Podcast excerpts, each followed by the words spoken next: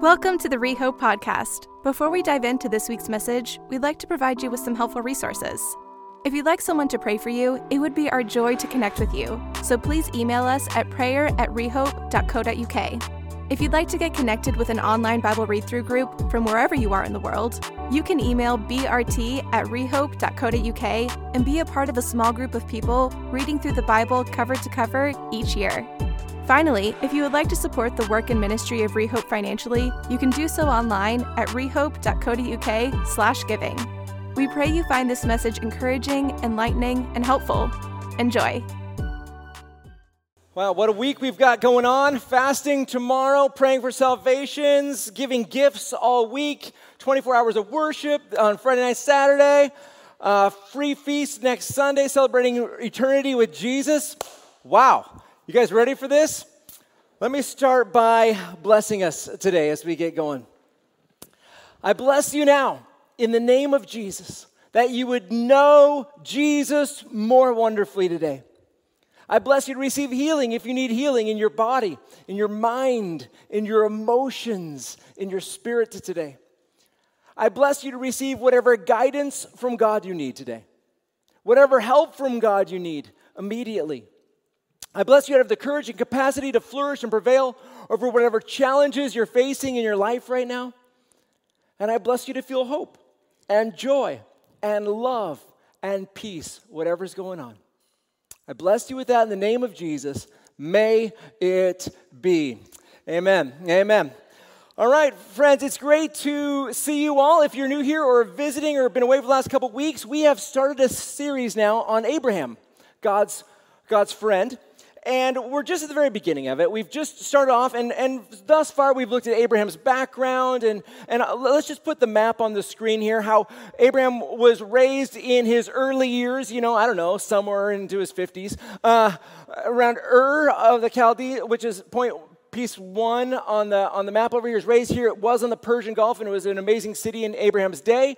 And then he moves to Haran with his family, which is point number two there on the map uh, for some years until his father dies, Terah dies. And then we saw how he eventually, with a long, slow obedience process, finally makes it to the promised land after many, many years. And, he, and Jesus, or God tells him that this is the land that he was promised. So that's kind of where, where we've been in our study. Today, they're gonna, he's going to go down and go to the land of Egypt for, for this time, which is point, uh, I don't know if it's a point, place four uh, uh, on, on the map here today. Now, before we talk about what happens in, in Abraham's life today, I, I need to talk about marriage. And I need to talk about relationships. And, and we need to talk about specifically the God who cares more about marriage than you do the God who cares more about your marriage than you do. And maybe you care a lot about your marriage, God still cares even more. Now, the topic of marriage is so central to today's story that we're going to like but it's always with hesitation that I talk about this topic because the Bible is, is somewhat complicated on this topic. In fact, I, I was talking to my wife, Kelly, and she's like, What are you talking about t- tomorrow? And, and, and I said, Marriage. And, and she was, her, I think her exact words were, Oh no what are you going to say? And, and, and yeah, exactly. Like, what, what are you going to say? Because uh, it, it is complicated, and also for some, there's a lot of pain with, with this, this topic. It's complicated because culturally, our culture is way different than, than the culture of the Bible when it comes to marriage and relationships and engagements and how it all works.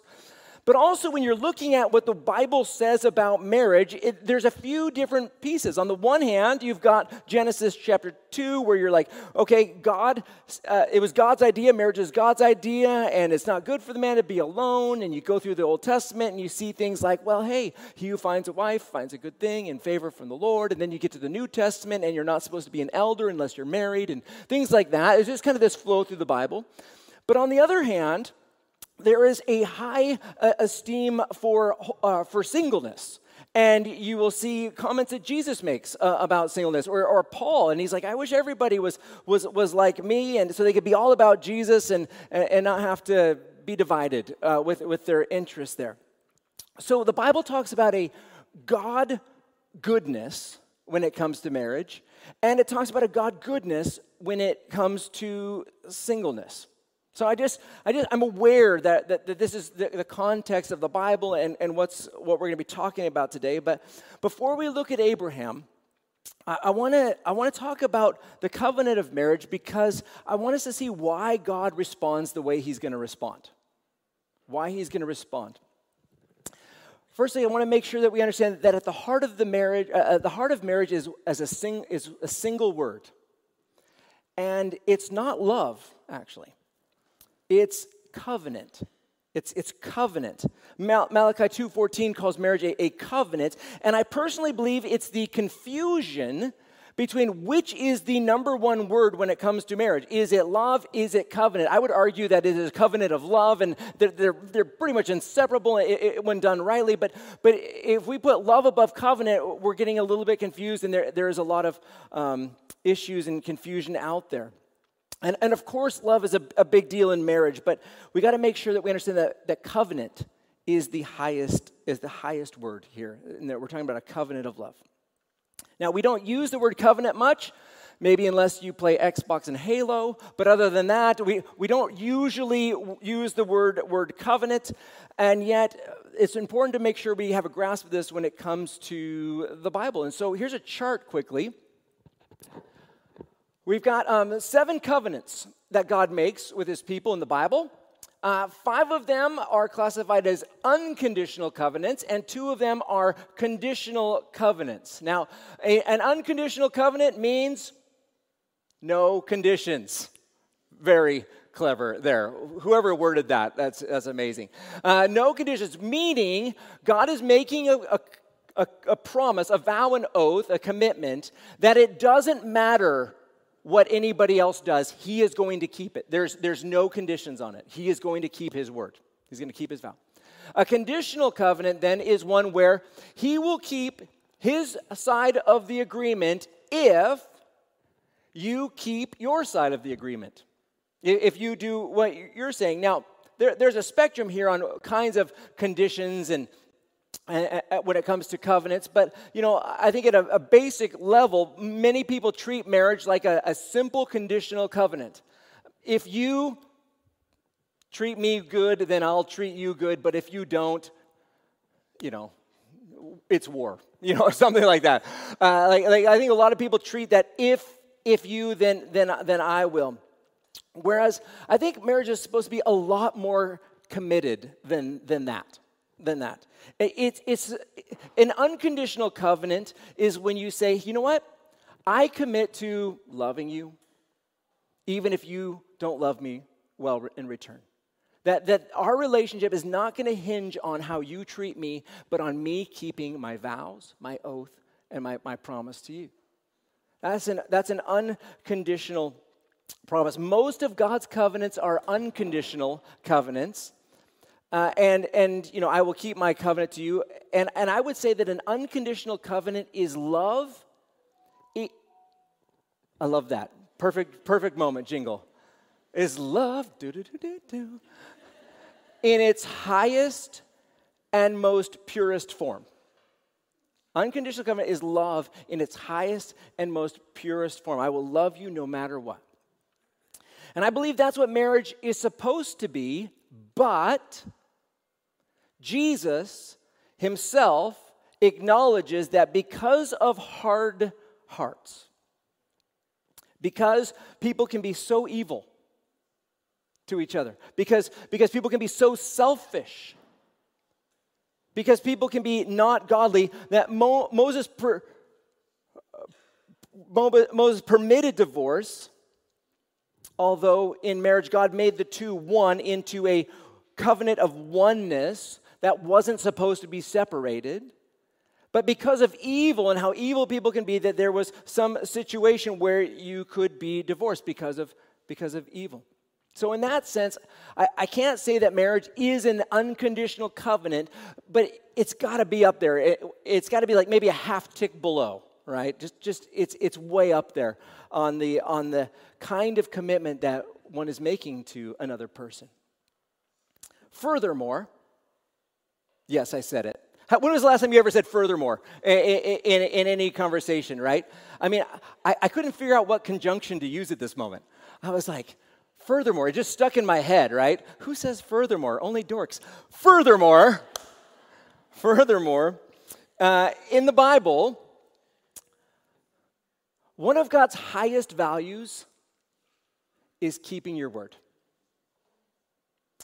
One of his highest values is keeping your oaths, keeping your vows, keeping your, your promises. In fact, this is such a big deal that God's will changes.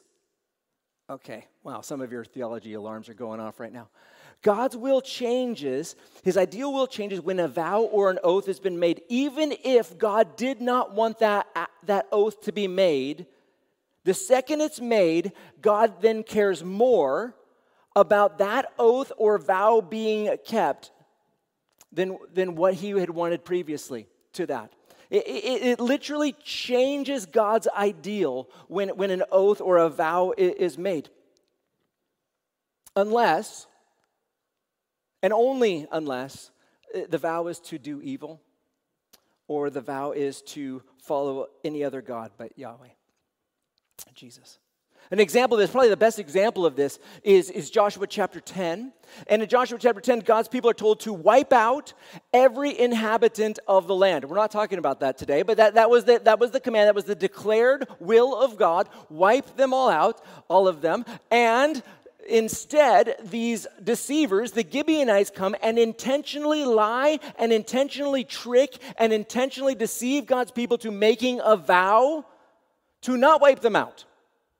And it was all under deceit, it was all lies, but they do make that vow. And from that moment on, even though God's first declared will is everybody gets wiped out, then when they make that vow, God's will changes. And, and it is now His will that they don't wipe them out because they made a vow, because they made an oath, because they made this promise. And so from then on, God becomes the defender of this oath and vow. And 400 years later, Saul, in his zealousness, says the Bible, he starts trying to wipe out the people of Gibeon, who were the, uh, the people who the, the vow was not to wipe them out. And God comes to their defense and he punishes the land with a, with a famine and, and he strikes the land with a plague. Famine, famine, I think. Friends, if you make a vow, or an oath, it becomes God's will that you keep it. It becomes God's will that you keep it.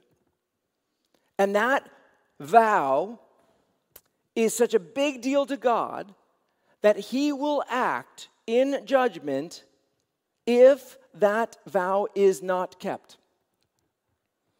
With that one exception that we talked about. So when Jesus is teaching on marriage to his, with his disciples, in, in Matthew 19 is what I'm thinking about specifically, he, he's making, the disciples realize he's making a huge statement. And, and the disciples are like, man, if this is the case between a man and a woman, uh, like, how, how, what? And that's where Jesus kind of makes his singleness plug there in, in Matthew 19 there. But they understand that what Jesus is saying about marriage and how, and how important it is to, to, to keep with it man, it, it blows the disciples' minds. Like, wow, that's, that's really a big deal. So, all that to say, marriage, entering into a covenant of marriage, making the vows and, oaths is such a big deal to God. He expects you to keep them. He expects you to fight for your marriage and to cultivate your marriage and be faithful with it unto death. And so, God is a God who cares more about your marriage than you do and he cares more about keeping your vows and your promises and your oaths, whatever they might be, than you do. Look at this, what Malachi 2 says. It says, You cry out, why doesn't the Lord accept my worship? I'll tell you why. Because the Lord witnessed the vows you and your wife made when you were young, but you've been unfaithful to her, though she remained your faithful partner. The wife of your marriage word is covenant, the wife of your marriage covenant. Didn't the Lord make you one with your wife? In body and spirit, you are His. And what does He want? Godly children from your union. So, guard your heart. Remain loyal to the wife of your youth. For I hate divorce, says the Lord, the God of Israel. To divorce your wife is to overwhelm her with cruelty, says the Lord of heaven's army. So guard your heart and do not be unfaithful to your wife. Okay, so you get it. So you get it. Marriage is a huge deal to God. God cares more about your marriage than you do. He acts when marriage is not being honored. That's just the fun intro. All right, that's just that's just setting the stage for, for what we're going to be talking about today. Now, we're going to look at Abraham briefly, and we're going to continue in his journey as he goes down to, to Egypt. And he, he's been living in the Negev in a, the dry bit of the land in the south. And while he's living there, we pick up in verse 10. And this is what we read. At that time, a severe famine struck the land of Canaan, forcing Abram to go down to Egypt, where he lived as a foreigner. As he was approaching the border of Egypt, Abram said to his wife Sarai, Look, you are a very beautiful woman. When the Egyptians see you, they will say, This is his wife? No, no, I don't know. This is his wife. Let's kill him, then we can have her. So please tell them you're my sister. Then they will spare my life and treat me well because of their interest in you. And sure enough, when Abram arrived in Egypt, everyone noticed Sarah's beauty. When, when the palace officials saw her, they sang her praises to Pharaoh, their king, and Sarah was taken into his palace. Then Pharaoh gave Abram many gifts because of her sheep, goats, cattle, male and female donkeys, male and female servants, and camels. Okay, so the context is it all starts with a major crisis, right? There's a famine. And a famine is particularly devastating for Abram because he needs food not only for his, his family and his, his family household, but also all his wealth is in sheeps. He's got heaps of sheeps. He's got goats. He's got, he's got lots of things. And so he, they need to eat. Otherwise, if they die, he loses everything. And so, so there's a the crisis. And in his crisis, he does, he makes one of the most common mistakes that godly people make in the Bible and in life. And what he does is he looks at the crisis and he makes a plan to lead his people through the crisis. But he doesn't ask God about it. But he doesn't ask God about it. He makes his own plans without seeking the plan of God. Friends, if you ever find yourself in a crisis, God has a path for you. If you ever find yourself in a crisis, God has a path for you. He has a way through. He has a way uh, that, to lead you through that moment, but you need to seek Him about His pla- path, His plans. Abraham, he makes a plan. It's going to work. Others in the Bible make the same mistake. King Asa, Joshua, they make plans, but they make plans without seeking God. And they probably do this because of one particular lie we're all prone to. Here's the lie if I can see a way through this myself, then I don't need God's guidance. If I'm looking at my, my life, my situation, if I can make a plan, if I can see a way through this, then I don't need to seek God on it. It's a lie. It trips up, it trips up God's people all throughout the, the ages of the world. My notes use the word idiot here, so I'll just read them for you. It says, Don't be the idiot who only seeks God when they have no idea what to do. Save yourself the needless pain, the needless disappointment by becoming one who seeks God about everything. God, I see this. Here's a possibility. What do you think? Are we okay with this? All right. I'm thinking of this way. Speak now, or or you know, here, here we go. You know, here we go. Like seeking God on, on everything. Anyway, so this in this crisis, Abraham makes a plan. But his plan reveals a pretty significant problem here. Because Abraham cares more about his safety and his success than his marriage. In fact, let me just read these words again. It was somewhere in verse 13. It said, this is what Abraham says this here. They, you know, do this because they will spare my life and treat me well. That's his motive. They will spare my life and treat me well. That's entirely selfish. That's entirely self focused. Hey, friends, if, if you want a power tip on how to destroy your marriage, be selfish. Be, be, be so selfish. Be thinking, how can your life be better? How can you be more successful? How can it be all ab- about you and, and your situation be the best? Abraham clearly values his success and his safety more than his marriage covenant. This is one of, again, a very common issue in our modern era people caring more about themselves and, and more about their, their success, more about their journey than their marriages. They, they care more about themselves than those vows that they made once to love, to honor, to cherish. Now, those aren't wedding vows from the Bible, but they're still made in our generation. And those are the ones that we keep to love, to honor, and cherish. And, and people are, are, neglecting those, especially in situations where they perceive they might have more success or a better future if they just neglect that for, for, right, for right now. If you have a propensity to selfishness and the pursuit of your own better future, if that's your goal in life, instead of honoring your marriage covenant, I, I just say be warned. Be warned. God cares more about your marriage covenant than your success or your safety.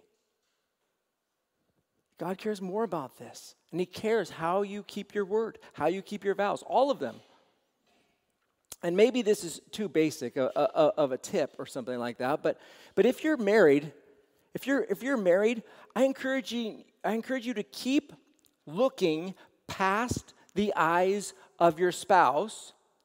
Like, not just stopping at the, the color of their eyes. Oh, wow, those are very pretty eyes you have. Like, looking deeper and, and just tell yourself, like, remind yourself that the person in front of you is a real person.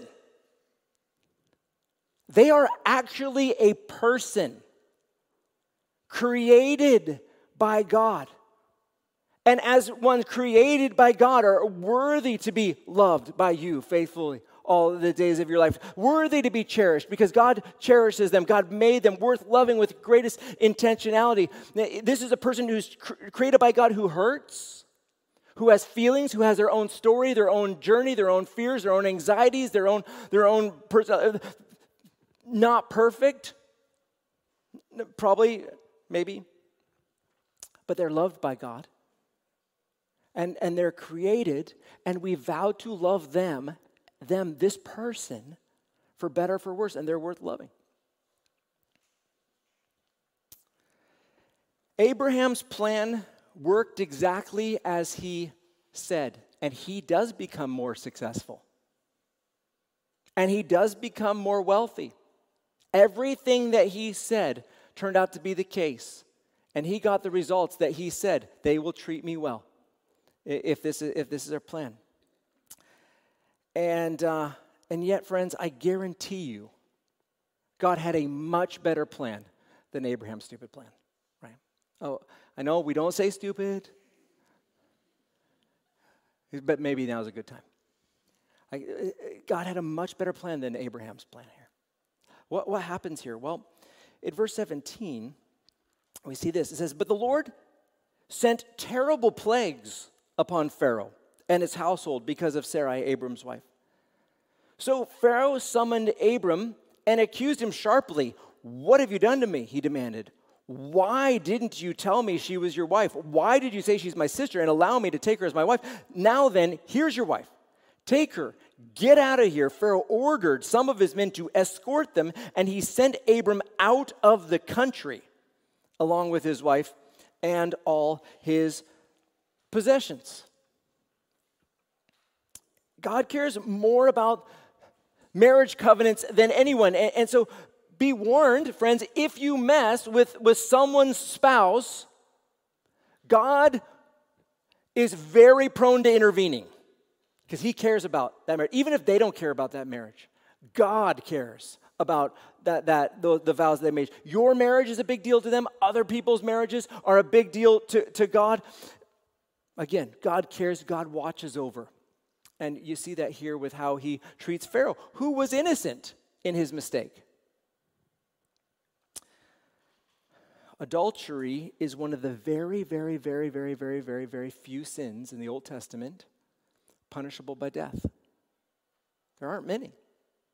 But it's, it's such a big deal to God that we keep our vows and we honor the covenant of marriage. Now, since uh, God values marriage so highly, I want to give you a few tips. But before I do, before I do, I want to say that I know that I've talked so um, persuasively and and uh, convincingly about keeping your covenants. But if you are in an abusive situation, I say get safe and get help. I, I just want to make that very clear. Abusive situations, get safe, get help. I would say don't worry today about figuring out, well, is this a divorceable reality or not? Just get safe, get help. Start there. Get safe, get help, whatever the situation is. There's so much evil out there. I understand there's so much abuse out there. I understand selfishness in the world today. And, and some of the worst of it takes place behind the closed doors of the home. Some of the worst evils. And I, I just, may God come to your defense quickly, powerfully, radically for those of you who are being misused by someone who had vowed to love, honor, and, and cherish you. May God act swiftly. If you are not treating your spouse well, I would say be afraid.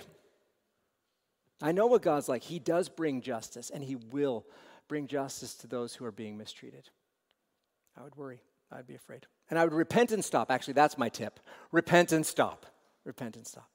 Okay, to the married, those who are not being abused, three basic bits of advice. Number one, I would say trust what the Bible says about, about marriage and don't overthink it too much. It's hard to find teachings in the Bible that don't chafe with our culture today, but honestly, that might be an encouraging thing.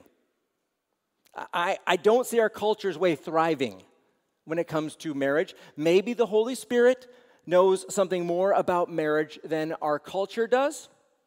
There's, there's a lot of just random things throughout the Bible, like when it comes to marriage, like in the New Testament, make sure, like, don't, don't neglect having sex with the person you're married to because why? Because the devil will get in there and, and it will be bad right? Or, or just like a wide variety of things. Make sure you're submitting to one another out of love or your, your, um, your selfless love for one another. I believe God, the God of love, the author of life, He knows more about love and He knows more about relationships than our culture does. And so if I was you, I would just be, be clear on what the Bible says and I would run with that. That's what I would do. Secondly, I would be a lifelong learner of your spouse. This is me, not the Bible. And, and I would say, man, focus on who God's made them to be, not on who they're not. Be obsessed with treasuring uh, your spouse. Can you see the treasure that God's made in, in front of you? Can you praise for the treasure? Can you cultivate what God's made your spouse to be? The accuser wants you to be annoyed at what they're not. The accuser wants you to be focused on what they're not and be so put out by that. I remember a few years ago, 25 years ago, Kelly and I, we got this a personality test thing done, and, and it basically said that Kelly is amazing with details, and under stress, she gets even better at details. This is the positive spin. Uh, I would say she goes slowly. And, and, and the enemy was at work on me, just like to Brian, be annoyed that she slows down instead of seeing, it is a gift and a treasure that someone's actually paying attention to the details under stress. Why can't you honor who they are instead of being annoyed by what they're not? And, and just, yeah, learning to treasure the, the carefulness and, and, and who they've been made to be. That's it. Uh, number two. Number three, lifelong romantic. I, I hate it that most people's trajectory, many people's trajectories is just like less and less and less romance. Don't. You, you covenanted to love, to honor, and to cherish. To cherish. Uh, so do that. Do that. Keep going. I, uh, keep going with that. Now, maybe that's a lot of secular stuff there, but the Bible behind it is love and keep your vows. Keep your vows, keep your covenants. And you did vow to keep on loving as long as you both shall live. Now, for those of you who are thinking, you know what, that vow sounds like a great idea, and I would like to make that vow and, and marry somebody, um, I, I believed that I could marry just about anybody and make it work. Just about. Just about. Anyway, I, I don't, I'm not, I don't have the same confidence these days, but, but, I, but I believed that I could, as long as we were both committed to Jesus and the Bible. Jesus and we were going to both take the Bible and say that's going to be how it is for us. I, I, believe if we had that Jesus and the Bible, more than our thoughts, more than our feelings, more than our opinions or whatever, then we could make it work. And, and it seems to me that many Christians these days are, I'm looking for someone who goes to church and is hot as humanly possible. That's all I'm really looking for when, when, when it comes to this. And I just shake my head and I think, oh man, some people are so obsessed with people's hair color. I'm like, don't even get me started when it comes to hair. Uh, or, or, it can change. You know, just, I, don't, I don't know. I would encourage you to, to, to set your hearts on the right thing. Who loves Jesus, who, who, who, loves Jesus, and, and someone who can look past the, the eyes and see this person is a treasure. God has created this person to be loved and, and, treasured, and this person wants to run after Jesus with all their life. This person is going to put the Bible first. Okay, then great. Let's let's um let's run. You, you're looking for um, a partner, not someone who's perfect. If you're looking for the most perfect that you can possibly find, just you'll see them when you see the treasure. But, but if you're only looking uh, shallowly, you won't see the treasure that, that, that God's making. You're looking for you're a partner to run after Jesus with. Anyways, Abraham, right? Yikes. Yikes. This guy, he messes up so badly. He, he doesn't seek God's plan for his crisis. He cares more about his success and, than, and his safety than the covenant vows he made before God. And yet, if this guy, Abraham, can turn things around and become the father of faith for all who believe, you can have an extraordinary future if you walk in his steps. And also go from wherever you are today towards being determined to trust Jesus tomorrow. Whatever yesterday looked like, to keep trusting Jesus for it. Now, I, I um, I struggled with the challenges today. I got to this point, I'm like, what even for challenges? So here's my attempt at some challenges. Challenge number one if you're married, I don't know, step it up, fire it up, refresh it up, something. I don't know. I, I, I, usually do better with challenges than that, but there we go. Whatever that means for you. Step it up. Um, if you want to get married, I suggest praying something along these lines Open my eyes. Open my eyes so that I can see the treasure in front of me. Open my eyes. Or, or my other prayer, uh, make our paths straight to each other. That Proverbs 3, make our path straight. Make our path straight to each other. And then open our eyes and, so that we can see the treasure in front of us. Uh, for those, for all of us, content or, or in whatever situation, Psalm 15 is amazing when it comes to this topic, especially the line being about people who keep their word, uh, keep their promises even when it hurts. And, and those people will stand firm forever or find favor from the Lord. Psalm 15, very, very short. I would review, pray through Psalm 15, and really be thinking, man, I want to be someone who keeps their word no matter the cost. Let me pray for us. Let me pray for us. Uh, God, I, I bless the marriages in, in, in this room, now and in the future. And God, I ask that they would be full of love and honor and cherishing. That you would protect all the marriages in, in this church from, from the devastating lies and work of the enemy, the accuser, and the, tempter, and all those kind of things, that you would just that you would just say no. You are worth having a people who have holy marriages that honor you. People who keep their words and, and who, who honor you with it. God, I just pray protection over, over marriages. I pray blessings of, of life and joy and peace over every home. And God, if there's evil taking place, I ask you to step in immediately and stop it now. That you would, that you would immediately do what it takes. Strike what needs to be struck, intervene immediately in, in the name of Jesus, and that you would uh, see those who are being harmed and hurt and intervene. God, for those who would like to be married and who would like to be soon, God, I ask that you would make their paths straight, that you would see their desires, their heart, it's a good thing. And God, I ask that you would make their path straight, make their, like, right to their people that you, you, you see, uh, direct their path straight to one another, open their eyes so that they can see, and, and grant them the courage to, to see and, and step into that. God, I just, I pray that just in grace, in mercy, that you would direct the paths easily and, and simply there. And God, for all of us, God, that we be a people who love to keep our word no matter what, who keep our, our vows, our oaths, our promises, and that, that you would bless, that you would bless us as people who who are determined to keep your values and keep our oaths. We love you in Jesus' name. Amen.